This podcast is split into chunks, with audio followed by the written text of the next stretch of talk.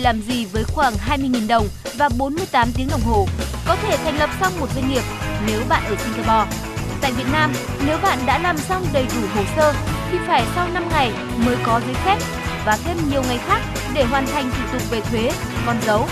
Nếu muốn nhanh, có thể sử dụng các gói dịch vụ thành lập doanh nghiệp từ 1 triệu đến 5,5 triệu đồng chọn gói. Về vốn, một số doanh nghiệp đòi hỏi vốn pháp định có thể lên đến 250 triệu đồng với kinh doanh lữ hành quốc tế. Dịch vụ đòi nợ là 2 tỷ và 6 tỷ với kinh doanh bất động sản. Bạn nghe thấy điều ấy, bạn đã biết là nên lập doanh nghiệp ở đâu rồi. Ông Nguyễn Minh Quý, CEO Novaons đã chia sẻ như vậy. Nhưng liệu có phải chỉ vì những lý do như vậy mà những startup Việt Nam lại chọn Singapore làm mảnh đất gieo mầm của mình? Những quy định nào đang khiến Việt Nam bị chảy máu chất xám startup ra ngoài? Tất cả sẽ có trong du kích thời sự Startup khi hạt giống Việt phải gieo mầm ở nước ngoài. Thưa quý vị và các đồng chí, làm sao để những hạt giống Việt có thể được gieo hạt ngay trên mảnh đất này? Làm sao để biến Việt Nam trở thành một mảnh đất tốt, nuôi dưỡng những mầm non doanh nghiệp như là tại Singapore hay là vùng lãnh thổ Cayman? Cần phải tháo gỡ những mắt xích nào về cả luật định và các quy định? Cùng trao đổi với chúng tôi ngày hôm nay liên quan đến chủ đề này, chúng tôi đã mời đến luật sư Phạm Thành Long đến từ công ty luật gia Phạm. À, cảm ơn anh Long rất là nhiều khi đã cùng trao đổi với chúng tôi ngày hôm nay.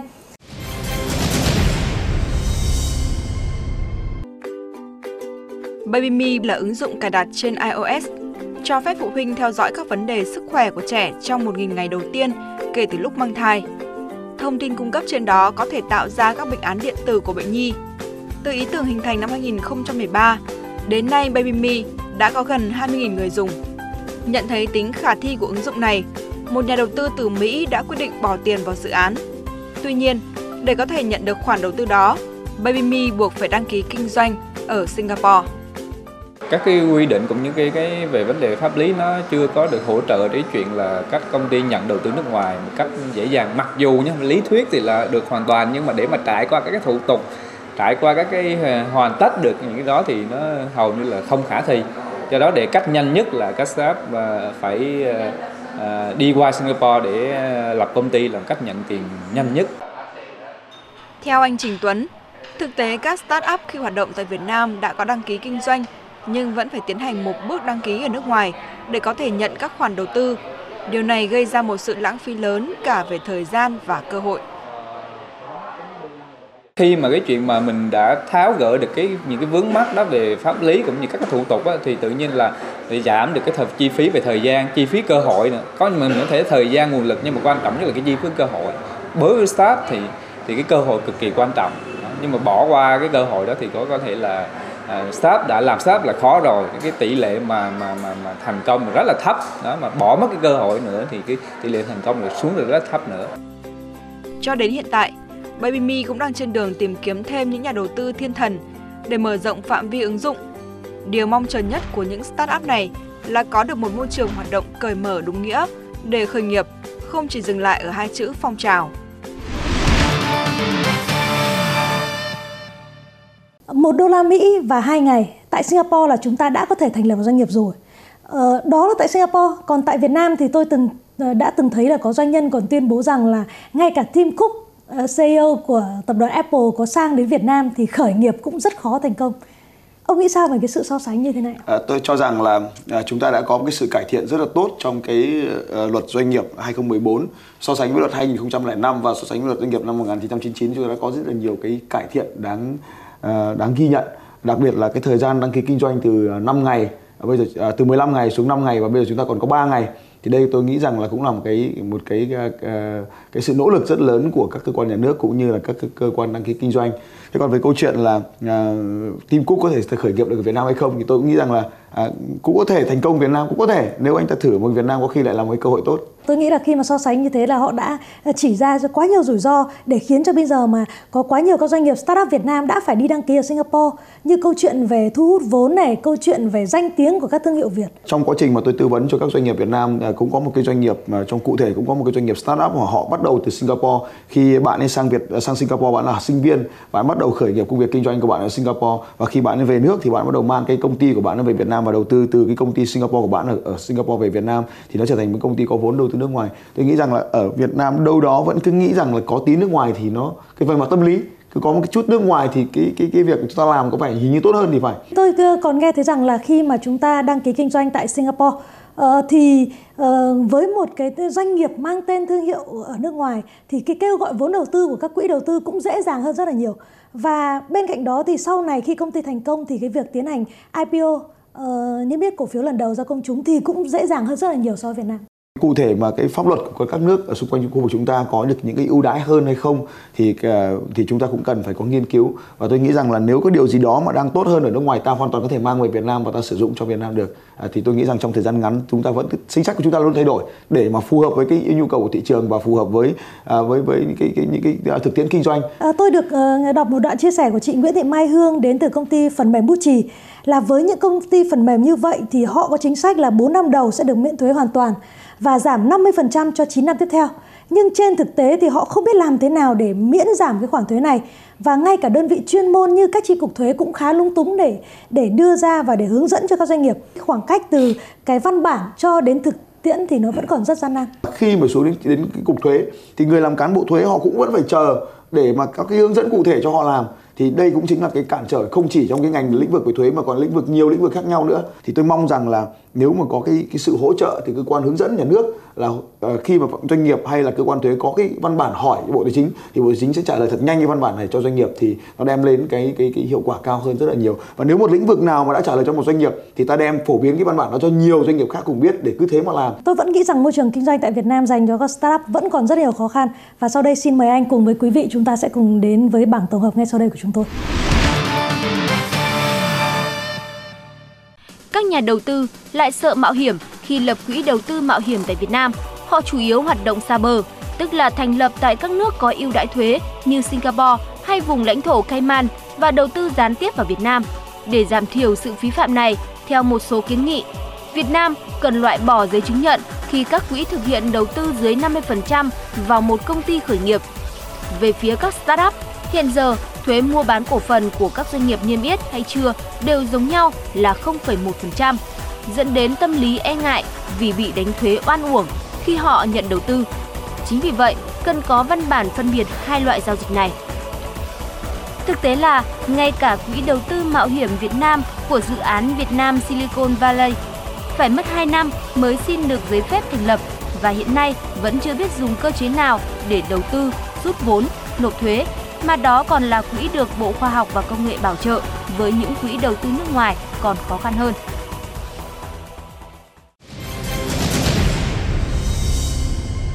Ở trong cái phần này thì chúng tôi đang muốn tập trung vào cái việc đấy chính là ngay cả các quỹ đầu tư mạo hiểm họ cũng cảm thấy rất mạo hiểm khi đầu tư tại Việt Nam.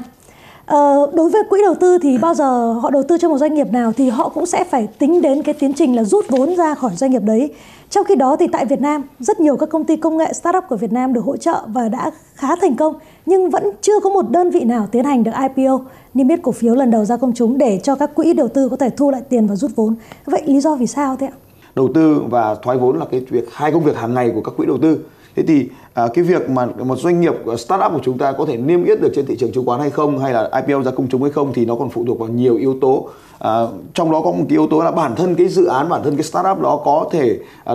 tạo nên cái sự thành công và hấp dẫn cái giới đầu tư hay không. Đấy tôi nghĩ rằng đấy chính là cái nguyên nhân chính mà làm cho các cái dự án có thể IPO được không. Thế còn về mặt chính sách thì chúng ta biết rằng là thị trường Việt Nam so với các thị trường nước ngoài nó không phải là một cái thị trường lớn. À, và và vì vậy cho nên là ngay cả cái quá trình mà IPO hay M&A của các doanh nghiệp Việt tại Việt Nam thì nó cũng không phải là một cái cái cái gì đó quá hấp dẫn so với cái, cái với những thị trường nước ngoài. À, cho nên là cái cái tỷ lệ mà mà IPO Việt Nam thì nó cũng còn à, còn chưa được nhiều là cũng cũng một phần là bởi vì ngay cái yếu tố của thị trường chứ chưa nói đến chính sách. Vậy với cá nhân ông thì nên quyết định như thế nào để các doanh nghiệp mạo hiểm thực sự muốn mạo hiểm tại Việt Nam? À, tôi cho rằng là thứ nhất đó là à, cái việc mà ở một cái doanh nghiệp khi mà đầu tư vào à, một cái startup chúng ta phải coi rằng đây chính là cái một nhà đầu tư và chúng ta coi rằng họ chính là một cái cổ đông thì có thể sẽ không công bằng đối với các nhà đầu tư bởi vì cái lĩnh vực này nó đòi hỏi cái tâm huyết đòi hỏi sự mạo hiểm đòi hỏi rất là nhiều cái nghiên cứu khác nhau cho nên là chúng ta cần có cái chính sách riêng à, cho lĩnh vực này để hấp dẫn hơn các cái quỹ đầu tư đầu tư vào cái lĩnh vực này của Việt Nam. Và khi một cái hạt giống nó được ươm mầm nó được nảy nở như vậy thì chúng ta sẽ tạo nên cái hiệu ứng rất lớn cho toàn bộ ngành nền kinh tế chứ không chỉ là cho một cái doanh nghiệp cụ thể hay một ngành cụ thể nào. Đã có nhiều cái cái yêu yêu cầu được đưa ra và cũng có nhiều cái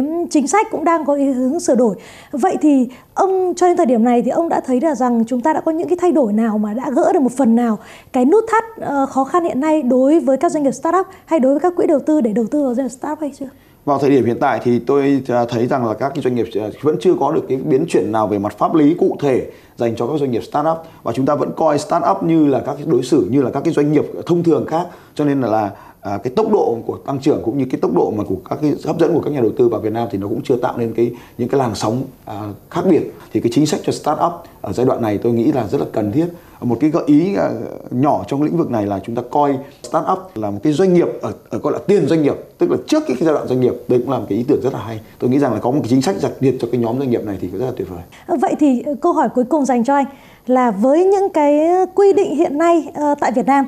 thì cá nhân anh nếu anh mở một doanh nghiệp startup anh có chọn Việt Nam để chọn tôi đăng ký kinh doanh đây là câu hỏi mà không phải chị hỏi tôi ngày hôm nay. À, ngày hôm qua thì thì trên internet cũng có một bạn hỏi tôi rằng là à, là là khi bạn ấy muốn khởi nghiệp một công việc rất đơn giản thôi làm công việc viết lách à, bạn ấy viết ra một cái ebook thì bạn cần phải làm thế nào cho đúng pháp luật Việt Nam và đây thực sự là một câu hỏi khó rất là khó. Chúng ta biết rằng là ở Mỹ bạn có thể uh, mua một cái sản phẩm có tên gọi là PIL tức là một cái sản phẩm có có bản quyền và bạn có quyền đứng danh. Bạn mua một cái bản PIL bạn thay khuôn hình của bạn vào bạn uh, uh, dán tên của bạn vào thành tác giả bạn đưa nó lên Amazon Kindle và bạn có thể bán được ngay lập tức nhưng mà ở Việt Nam điều này không thể được. Phải cần đăng ký kinh doanh ít nhất mất 3 ngày, rồi bạn cần phải đăng ký với xuất bản phẩm ít nhất 30 ngày, bạn phải lưu chuyển tất cả những điều này, vẫn mất 30 ngày nữa. Thì cơ hội đến với bạn nó rất là chậm trong khi chúng ta rất nhiều tiền để đăng ký kinh doanh, nhưng mà chỉ bán cái ebook vài ba đô la. Thì điều này nó sẽ làm ra sự cản trở rất là nhiều. Thì đây là một cái ví dụ cho thấy rằng là chúng ta cần phải đồng bộ hóa hơn văn bản pháp luật, không chỉ pháp luật về đăng ký kinh doanh, mà pháp luật so với các ngành khác. Không chỉ pháp luật về thuế, không chỉ pháp luật chính sách chúng ta cần phải tạo nên cái sự hệ thống đồng bộ và đơn giản cho doanh nghiệp để, để thúc đẩy doanh nghiệp phát triển nhanh hơn.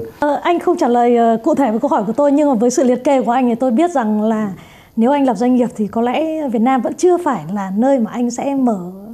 đăng ký kinh doanh tại đây đúng không ạ? Không, tất cả những cái khó khăn đang có ở đất nước ta đấy là một cái điều kiện tuyệt vời và nếu nó dễ dàng như nước khác thì cứ doanh nghiệp mở ra mở ra mở ra hàng ngày bạn sẽ phải cạnh tranh rất là nhiều trong khi chính ở Việt Nam này những cái khó khăn đấy ngăn cản rất là nhiều người khác thì bạn mạnh dạn vượt qua những khó khăn đấy thì chính là cơ hội tuyệt vời cho các bạn vâng có thể kinh doanh tại Việt Nam nhưng mà mở đăng ký kinh doanh thì có lẽ phải chọn nơi khác tôi vẫn chọn Việt Nam Ừ, chọn Việt Nam Vâng, cảm ơn anh rất là nhiều. Đó cũng là một cái thách thức. Uh, tôi nghĩ rằng các cơ quan chức năng của Việt Nam cũng cần dựa vào đấy để nhanh chóng thay đổi, tăng tốc với sự thay đổi của mình. Uh, xin cảm ơn anh rất là nhiều đã cùng đến và cho chúng tôi rất là thông tin thú vị như vậy. Uh, thưa quý vị và các đồng chí, Tim Cook có sang Việt Nam khởi nghiệp cũng chưa chắc đã thành công.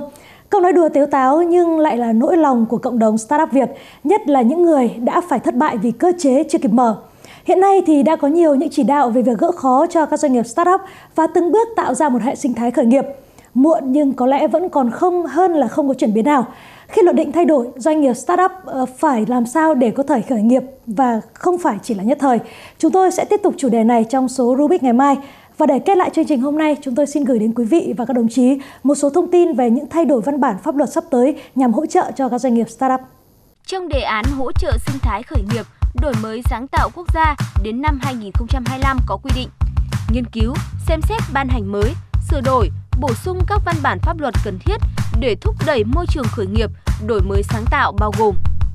cơ chế đăng ký thành lập, hoạt động quỹ đầu tư mạo hiểm, quỹ đầu tư gọi vốn từ cộng đồng, miễn giảm thuế cho các tổ chức ươm mầm, tổ chức thúc đẩy kinh doanh phục vụ doanh nghiệp, đổi mới sáng tạo, khuyến khích đưa chương trình đào tạo khởi nghiệp vào một số trường đại học kỹ thuật, kinh doanh, tạo điều kiện thuận lợi để các sáng lập viên của doanh nghiệp khởi nghiệp, nhà đầu tư huấn luyện viên, nhà tư vấn là người nước ngoài có thể có visa làm việc ít nhất một năm tại Việt Nam khi tham gia làm việc tại các khu không gian làm việc chung, tổ chức ươm mầm khởi nghiệp, tổ chức thúc đẩy kinh doanh, cơ sở đào tạo, hỗ trợ khởi nghiệp tại Việt Nam.